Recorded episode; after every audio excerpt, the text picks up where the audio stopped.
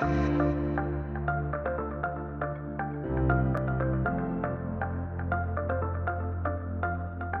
light of the Lord's Supper and in light of the last sermon that, that I preached uh, to you two weeks ago, which was, you, you might remember, Joseph in the New Testament at the end of Matthew 21, let me invite you to take your Bibles and turn to Matthew chapter 22.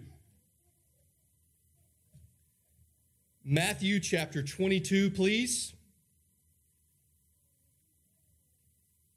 We last looked at the end of chapter 21 which is probably an echo of the story of Joseph. Let me ask you to find Matthew 22, 1 through 14 for today.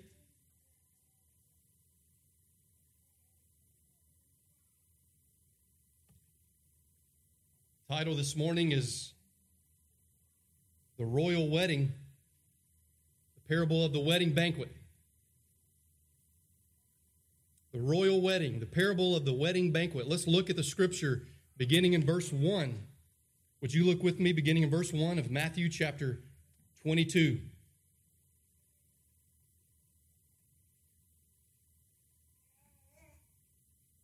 And again, Jesus spoke to them in parables, saying,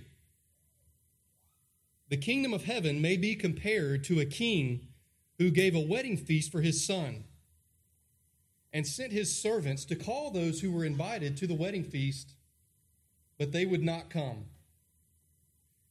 Again, he sent other servants, saying, Tell those who are invited, See, I have prepared my dinner, my oxen and my fat calves have been slaughtered, and everything is ready. Come to the wedding feast. Verse 5 But they paid no attention and went off, one to his farm, another to his business, while the rest seized his servants treated them shamefully, and killed them. The king was angry, and he sent his troops and destroyed those murderers and burned their city. This is meek and mild Jesus telling the story. Verse 8 Then he said to his servants, The wedding feast is ready, but those invited were not worthy. Go therefore to the main roads and invite to the wedding feast as many as you find. And those servants went out into the roads and gathered all whom they found, both bad and good. So the wedding hall was filled with guests. Now, I said we're going through verse 14, but let's pause there and let's pray. Would you join me in prayer?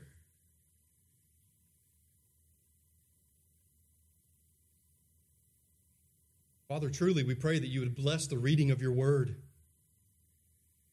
And now we come to you in prayer, not just to do it before the sermon, but to seek you, our Father. And we pause, as we have already done, in prayer before you, our great God and King. And again, we're mindful of our brothers and sisters around the world. And we pray that you would give and grant perseverance to what we call the persecuted, or we might call it the suffering church. Have mercy, O Lord. Bring about justice. And since we also know that it is part of your gracious and good purpose that your people would suffer, Lord, we again we pray for endurance with joy. Because we know that the book of Hebrews tells us that he that he for the sake of our salvation endured the cross not not merely a gritting the teeth but with joy who for the joy set before him. Help us. May we see Jesus this morning. May we see Jesus. We pray in his name. Amen. Let me give you one verse as we begin here. One sentence from the Bible. And it says this it says, Let us rejoice and exult and give him the glory. For the marriage of the Lamb has come, and his bride has made herself ready. That is from Revelation 19 7. Revelation 19 7. Let me ask you a question this morning. How is your wedding etiquette? How's your wedding etiquette? Specifically, how's your wedding etiquette as it pertains to attire, uh, to the dress code for weddings? Well, Emily Post tells us this People see weddings as an opportunity to dress up and look their very best. Guests' clothing should be appropriate to an occasion that is, at its heart, a serious ceremony, and also often one that takes place in a house of worship as well as a time of celebration. How is your uh, etiquette when it pertains to the attire at weddings? Emily Post says the wedding invitation and the time of the wedding will be your best guide to its formality. How do I dress? Have you heard uh, the phrases black tie optional? You heard that phrase? Or black tie? Or none of the above? Here is a breakdown of what kind of attire is expected for men and women for, and there's three categories there's formal, there's semi formal, and informal, okay?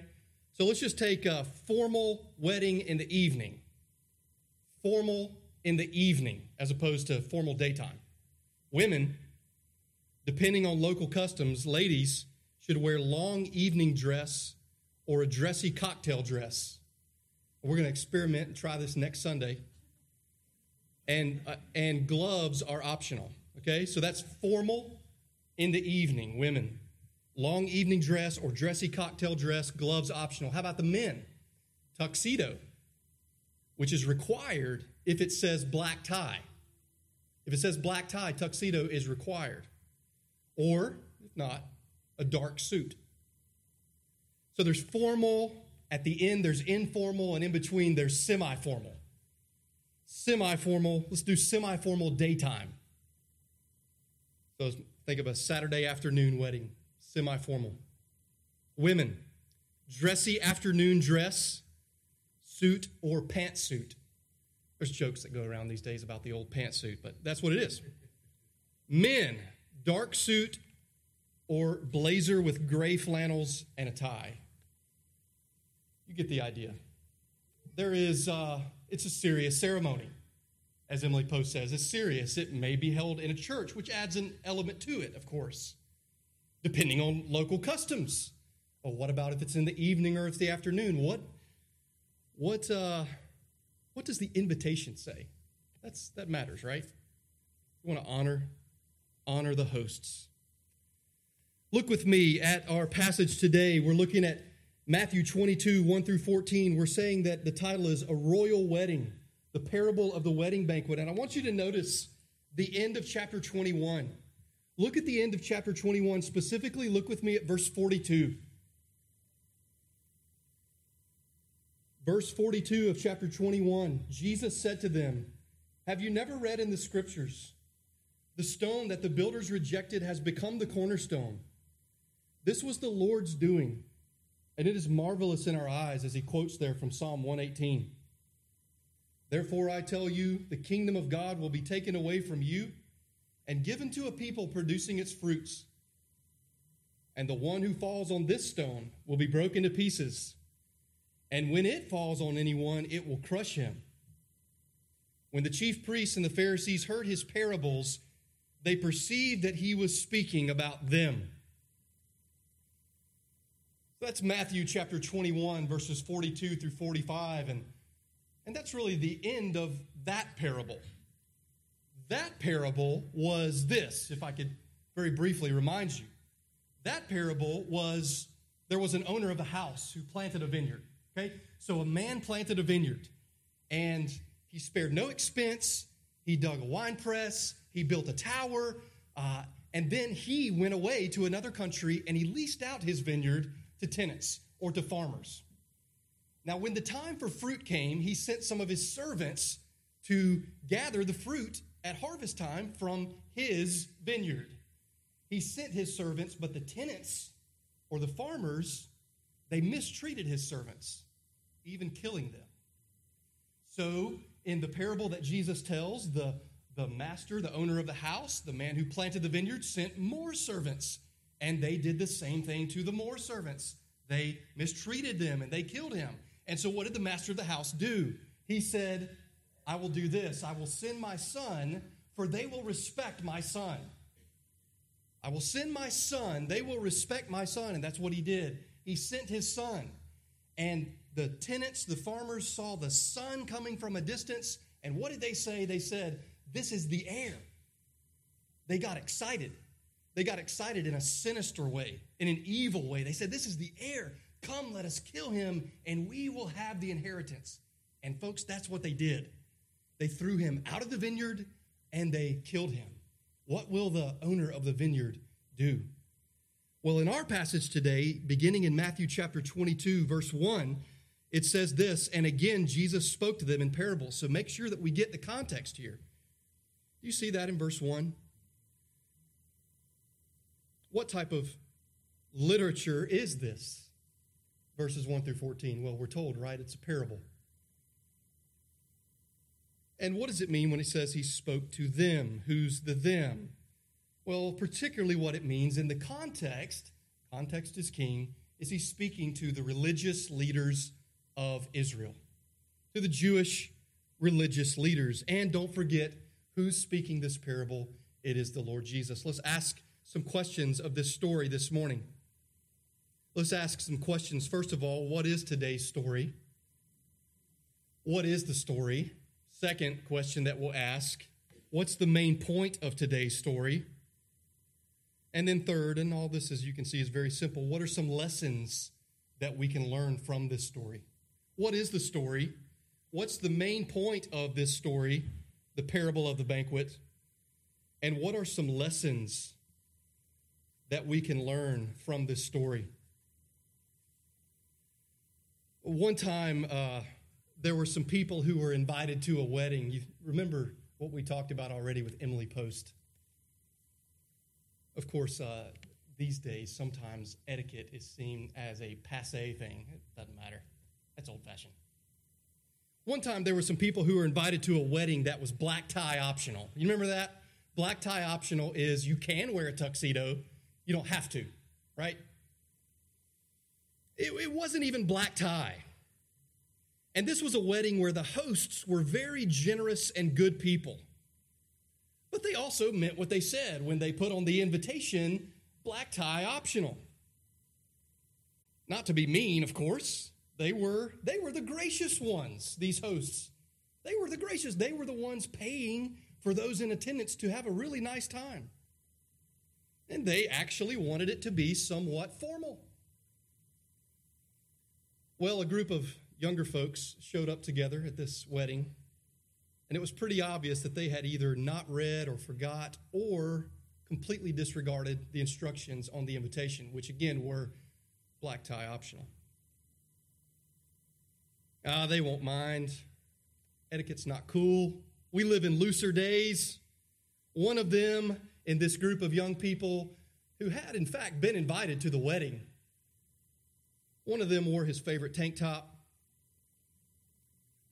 it became clear, by the way, through various means that in fact they knew exactly what they were doing. Uh, it wasn't uh, an accident or an honest mistake. No, it was clear that they knew precisely how they were dressing to this wedding. Another one in the group thought it would be neat to wear jeans and a and a jersey. I mean, hey, it was Saturday. It was college football Saturday. Show support for the team, right? It was a motley crew. They were funny guys. And there was a girl in there too. Well, the father of the bride in this story did not appreciate this. And he had some, uh, we'll say, burly nephews. And so he got his burly nephews, and his instructions to them were to restrict access to this small group of fun loving young people. He told his burly nephews to restrict access to them to the ceremony. And not only that, he had them escorted off of his estate. It was his estate where he was hosting the wedding for his daughter. He had this group escorted off of the estate. He had the, he had the estate gates locked. There was no opportunity whatsoever for reentry.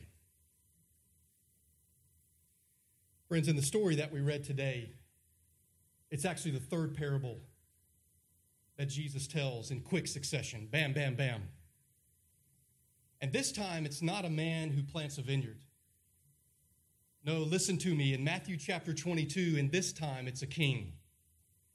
It's a king who has a son, but if you've paid attention and if we would notice in this story today, boy, it's all about the king. all of the action, all of the protagonist, all of the main character who's, who's responsible for all of the action is king. Well, let me just tell you very quickly this king is throwing a banquet.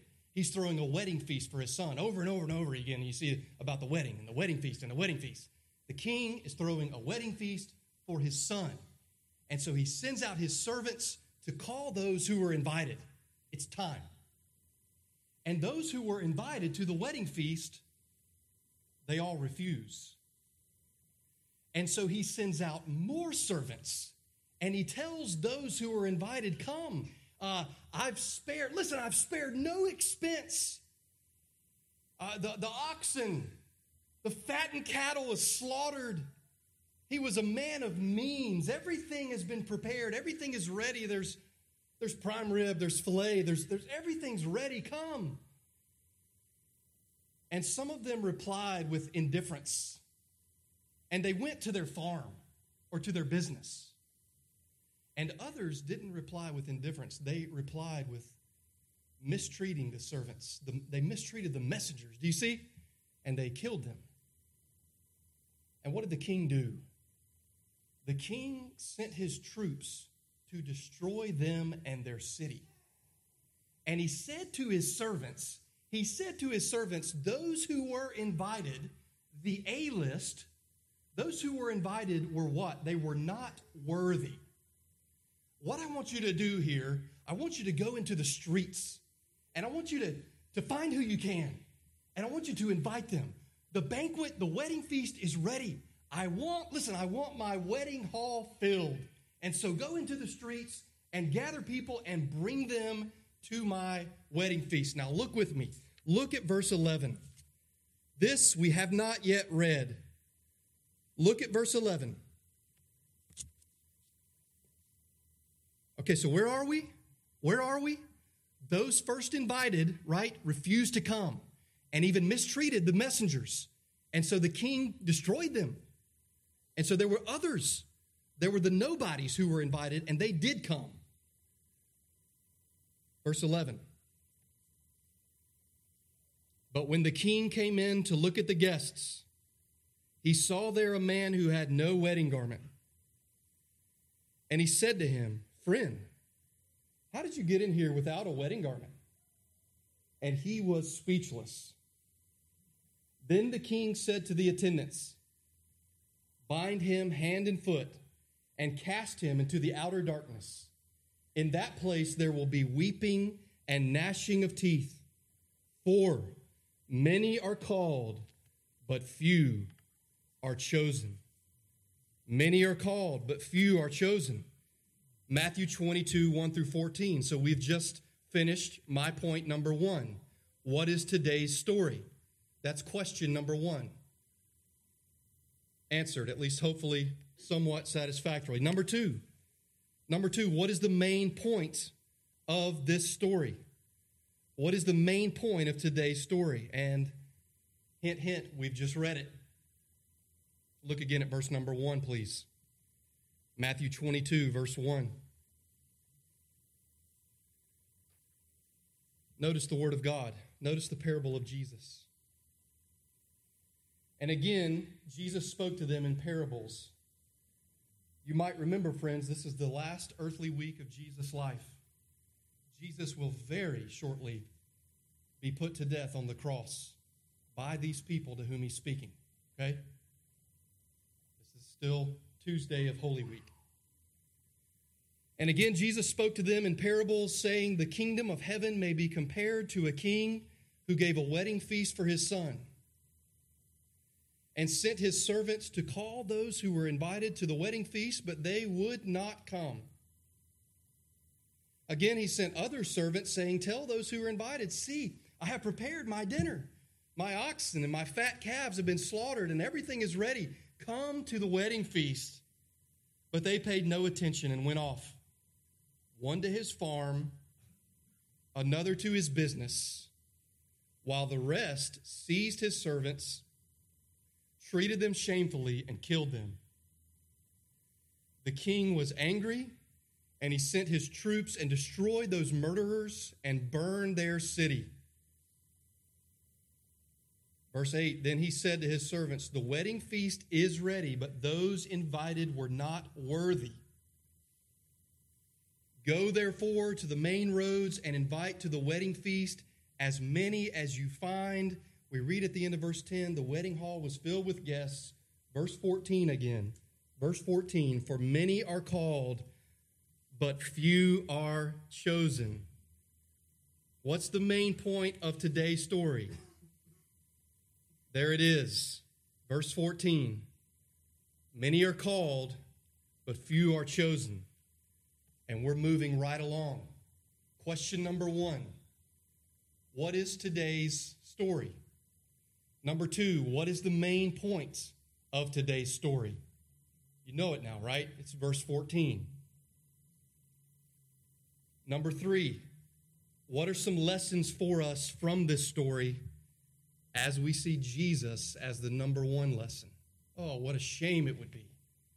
What a shame it would be to receive this parable here today as given from the mouth of Jesus. What a shame it would be to receive this parable from the very lips of Jesus, who is about to lay down his life for sinners like you and me, who is telling this parable to answer the question where do you think you get this authority? And the very people to whom he speaks will be absolutely a part of those who crucify him on what we call Good Friday. And friends, it, it was indeed, as I think back to even a, a Pastor James sermon, it was a Good Friday. Never man, never man feared death like this man. He bore the wrath of God in the place of sinners. And this is shortly before this.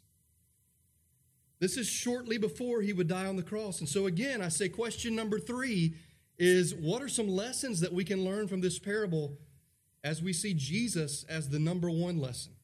Well, first of all, let's just make sure we've got our bearings. Uh, let's just not assume anything here. The parables are awesome. They can be a little bit tricky. So what what is Jesus what's going on here? What is this about? Well, let's just identify uh, who represents whom. All right, so look at it with me. Look at verse 22 or verse 1 and 2 of chapter 22. Jesus spoke to them in parables. Verse 2 The kingdom of heaven may be compared to a king who gave a wedding feast for his son. All right, you don't answer out loud, but Jesus is telling this parable. Who is who does he intend when he talks about the son? Well, we don't have to be in Sunday school, and we don't have to be seven to say Jesus, right? Talking about Jesus, all right? This is going to help us. When he talks about the Son, he's talking about King Jesus, the Lord Jesus Christ. Well, before that, before that, who's the main protagonist in this story? Who, in other words, who is the king? Who is the king in this story? Well, that would be God, right? That would be God the Father. You get it? Oh, these stories are great. The king is God, the son is Jesus. What about the wedding feast? What about the wedding feast? Well, ultimately, ultimately here, listen to Revelation 19:9. Revelation 19:9 has this phrase called the marriage supper of the lamb. That's why I think it's appropriate that we think about this this morning. This is important. This is important and this is a pointer. This is not an end in of itself. Praise God. This is for the people of God, but this is a pointer. The best is yet to come because King Jesus is yet to come. So, again, what I want to say is number one, the King is God the Father. Number two, the Son is God the Son, Jesus. And number three, we're talking about what's the wedding feast, Revelation 19 9, the marriage supper of the Lamb. So ultimately, ultimately, it's the messianic banquet. Okay? The marriage feast here, get this, is the messianic banquet. It's been described like this a celebration centered on the Messiah, a celebration centered on Messiah Jesus, which the prophets, John the Baptist, and Jesus himself, and later the apostles talked about. Okay, Jesus is not just telling this story in a vacuum. This makes sense. It makes sense in the context of the whole Bible. This messianic banquet, do you see? All right, we're doing good. We're doing good. We've got God as the king, Jesus as the son. The uh, wedding feast is the messianic banquet. What about the king's servants? Do you remember the story? Uh, do you remember? Uh, we're, it's ready. It's ready. Go, go tell those who were invited. Not go tell everybody first. No, no, no. Go tell what? Only those who were invited. You get Oh, go tell them. And, and what do they do? They refuse to come. And so the servants, the servants are to go out again and say, hey, it's ready. Think about the, think about the patience of the king, right? Do you see? Think about, he's, he's not saying, it's ready. He's saying, it's ready. I've, I've made all the preparations. Let me explain to you. Let me explain to you. It's ready, so come. The servants say, the messengers say, who are they? Who are the king's servants? Well, O'Donnell is so helpful here. He says they are those who offered the gospel invitation. Those who offered the gospel invitation. Old Testament prophets. Specifically here, here, apostles and those who were the first team of ministers after the apostles. Specifically here, the apostles and those who immediately followed them. Those who brought the message of the gospel in all of the Bible, but at the time of Jesus and his apostles particularly. What about those who were invited? Who were those who were invited? God is the king, the Son is Jesus. The wedding feast is the messianic banquet. The servants are the gospel preachers. What about those who were invited? Well, in verses 1 through 7, it's Israel. You with me? Look up here. In verses 1 through 7, it's Israel, specifically the leaders of Israel, but is, was, it's Israel. It's Israel. So, what's the story? So, what's the story? The story is God graciously and patiently lays out the red carpet and extends an invitation throughout all of biblical history to the great messianic banquet of the marriage of his son to his people, which we know today is the church. And he extends this invitation not first to everybody, but to uh, the A list or whatever, to Israel, and they refuse to come. The majority of them refuse to come. If this sounds familiar to the end parable of Matthew chapter 21, that's because it is. Well, this is debated. This is debated, but in verse 7, who are the troops? This is debated. Some would say it's the Roman army under Titus. What do you mean? You remember what happens in the story? The king, the, uh, I'm sorry, the, uh, the servants or those who were invited, those who were invited to the feast reject the servants and they even kill them. And so what does he he he kills them. He destroys their city. And so we don't know for sure this very much speaks to us about the end time when God's judgment, the, the good news of the gospel, also teaches us that God's judgment will fall on those who unbelieve. If you don't believe this morning, God's judgment is upon you now. The wrath of God is upon you now, and his wrath of, and his wrath will come at the end.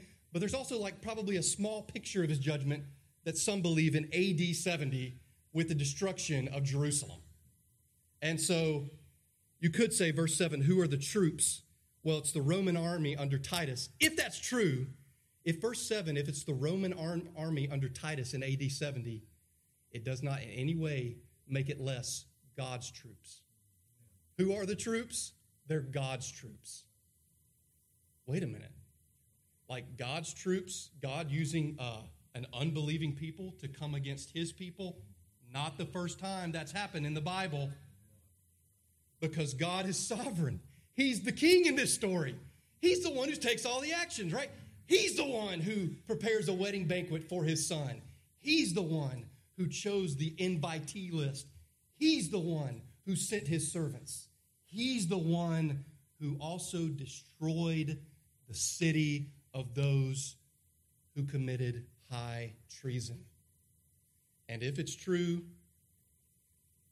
that in the Old Testament, Babylon or a pagan people, maybe AD 70, comes against God's people, then God is no less in control of that than he is of electing his people to salvation. He's over all. He's over all. Well, let me give you some lessons that I draw from this pretty quickly. And I hope these are not just lessons that I draw from this. I hope that you will test and see these. We, folks, we really mean that. It's I want to be faithful to the word. Does the scripture bear this out? Hold us accountable as elders. What are some lessons from this story? As hopefully we see who, who represents whom, what's this story about? God's just patient with his people, Israel. And they, by and large, by and large, refuse to come to the messianic banquet, and he judges them. He, he, will, judge, he will judge everyone who remains in obstinate unbelief, whether that's obstinate church going unbelief or just some obvious pagan lifestyle. Doesn't matter. His judgment is coming.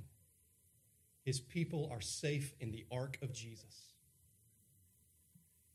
Let us beware.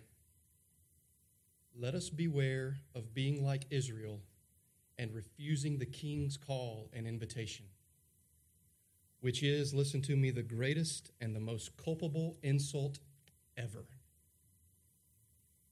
Let us beware of being like Israel and refusing the king's call and invitation, which would be and which is the greatest and the most culpable insult of all ever. God will not look upon that kindly. Why? Because his son is the apple of his eye. Because this story is told by Jesus and it's about Jesus who is on his way to the cross. And as the story goes, the king is, is he's, he's so happy. He's not at first, he's not at first turned away by those who refuse to come.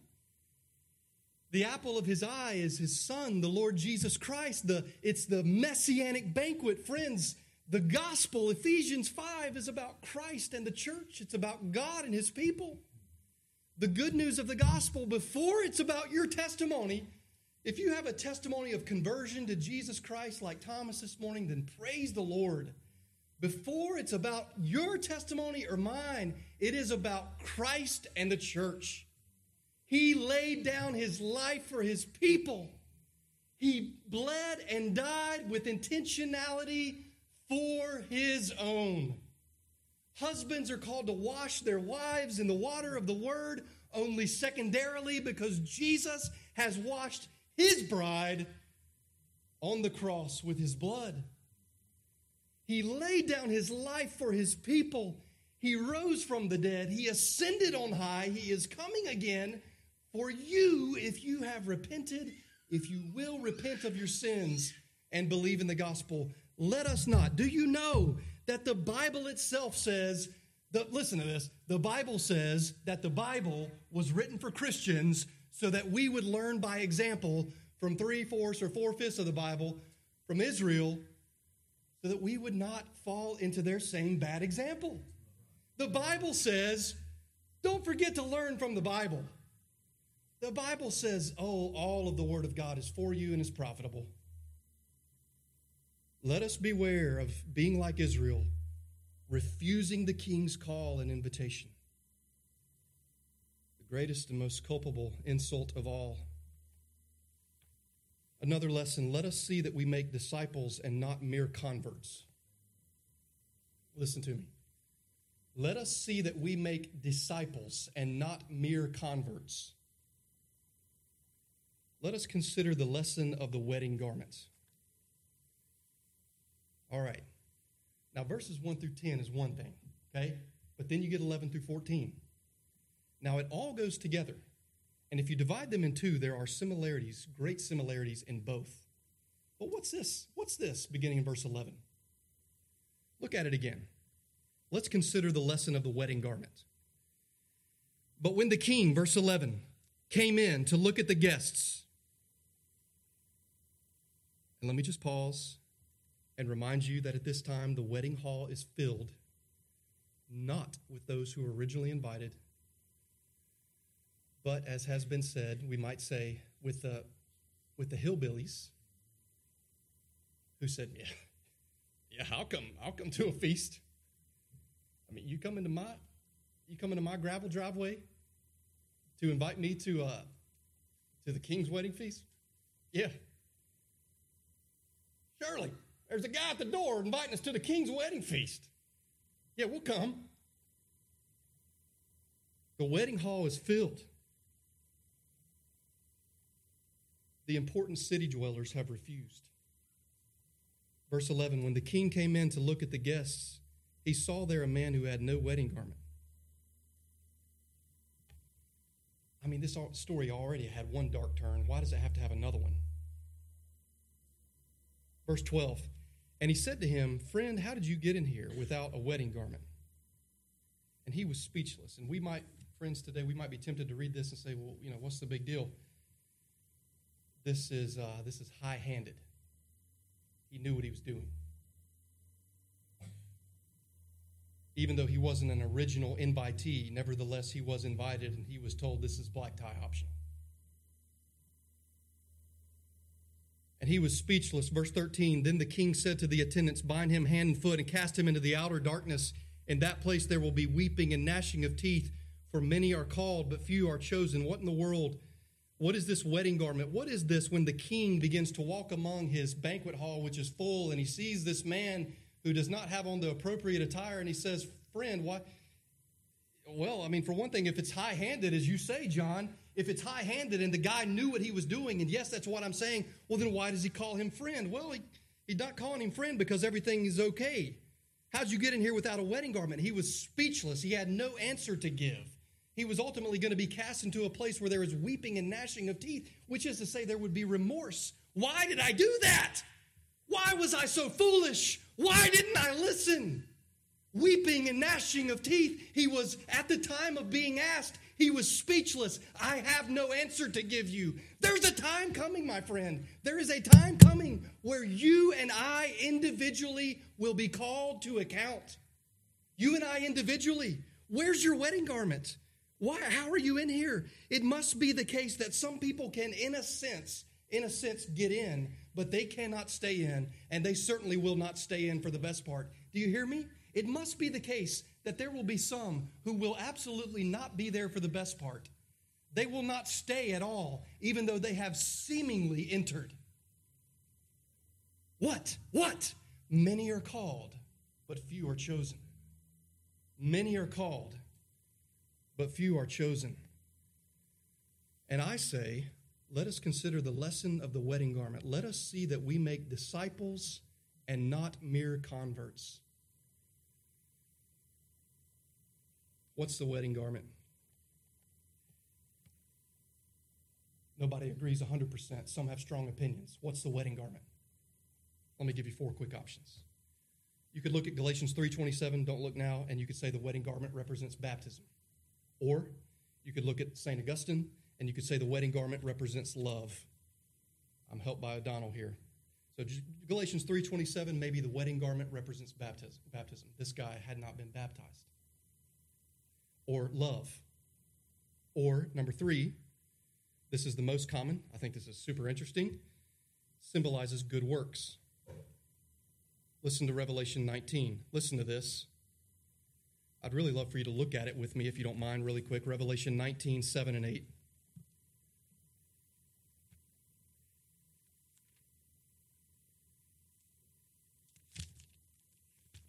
Okay, one option is baptism, one option is love, one option is good works. Revelation 19, 7 and 8. Let us rejoice and exult and give him the glory For the marriage of the Lamb has come. Ah, ding, ding, ding. And his bride has made herself ready. It was granted to her, well, because the king's sovereign. It was granted to her, granted her, to clothe herself with fine linen, bright and pure. That seems like a wedding garment, does it not? For the fine linen is the righteous deeds of the saints as sure as the day is long and as sure as last Sunday was Reformation Sunday, and Pastor Ray, I heard let us in Martin Luther's song, you cannot be made right with God by anything that you do. You cannot. You must believe in the Lord Jesus Christ. And everyone who has true faith in Jesus Christ, that faith is a faith that's alive and it works because you're united to Jesus Christ and He's alive. And if you're united to the risen one, then you also have been raised with Christ, and your faith is not a dead faith, it's a living and active and what? It's a working faith. So I think isn't that a good isn't that a strong option? If it's not baptism or love, is it not a strong option that this is not cut against the gospel at all? You say, well, isn't the gospel that we believe that is faith alone? Yes. And the faith alone is never alone, right? Faith works. Scripture is a one unified voice. So that's where many people fall down on that, and I think it's beautiful. And there's a fourth option. Martin Luther said the wedding garment is faith, with which many will lack at Judgment Day. Without faith, no one can remain at the wedding.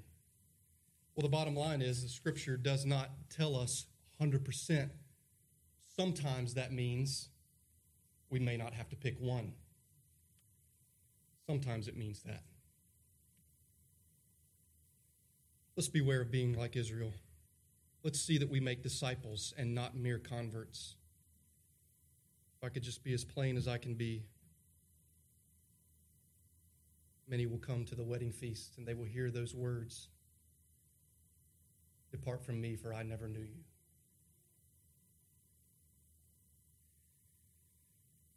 Your life matters. I mean, are you like are you like those who say, "Hey, thanks for the invitation. I'm going to go to my farm.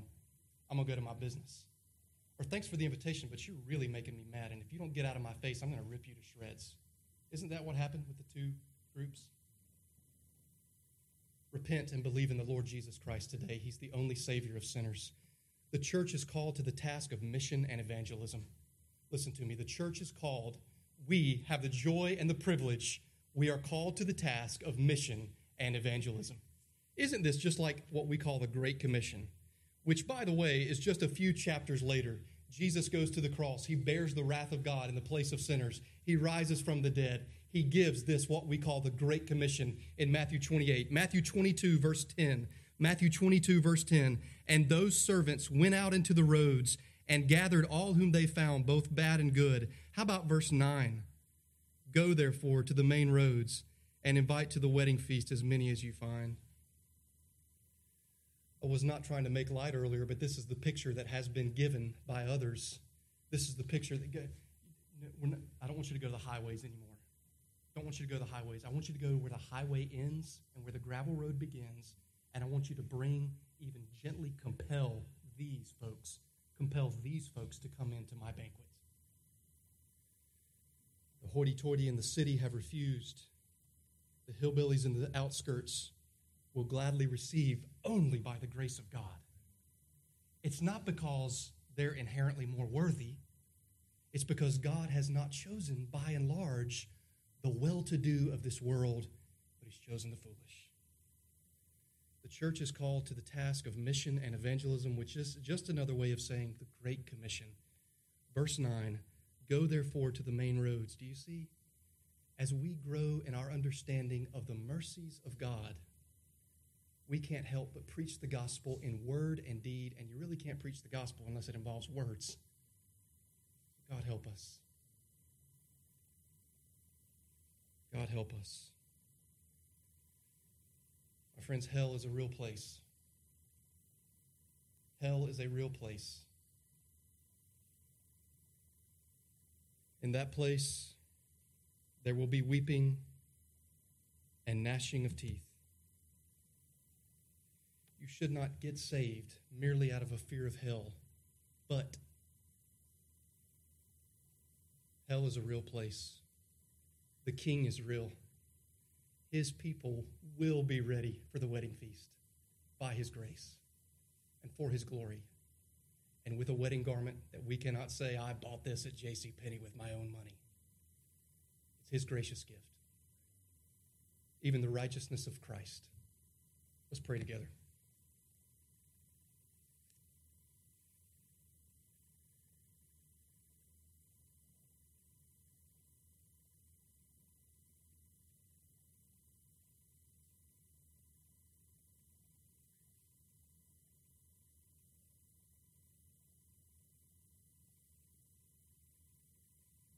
Lord, we thank you for your word. Help us everywhere that it is appropriate to tremble at your word. We know, Lord, we know that as Christians, we do not have a craven fear. We do not tremble because we are just waiting to be slammed on the head. No, no. But Lord, help us to tremble before the word of Christ. We thank you for Christ, who is the Lamb of God, for our substitute. May we run to Christ. May we not be like Israel, but may we run. And may we say, How foolish I would be to refuse this invitation. And may we see that it has all been of grace, that you have spread the feast, you have invited us, and you have drawn us. We praise you, Lord Jesus. Father, we praise you. Spirit, we thank you for drawing us in and to Christ. And we pray in his name. Amen.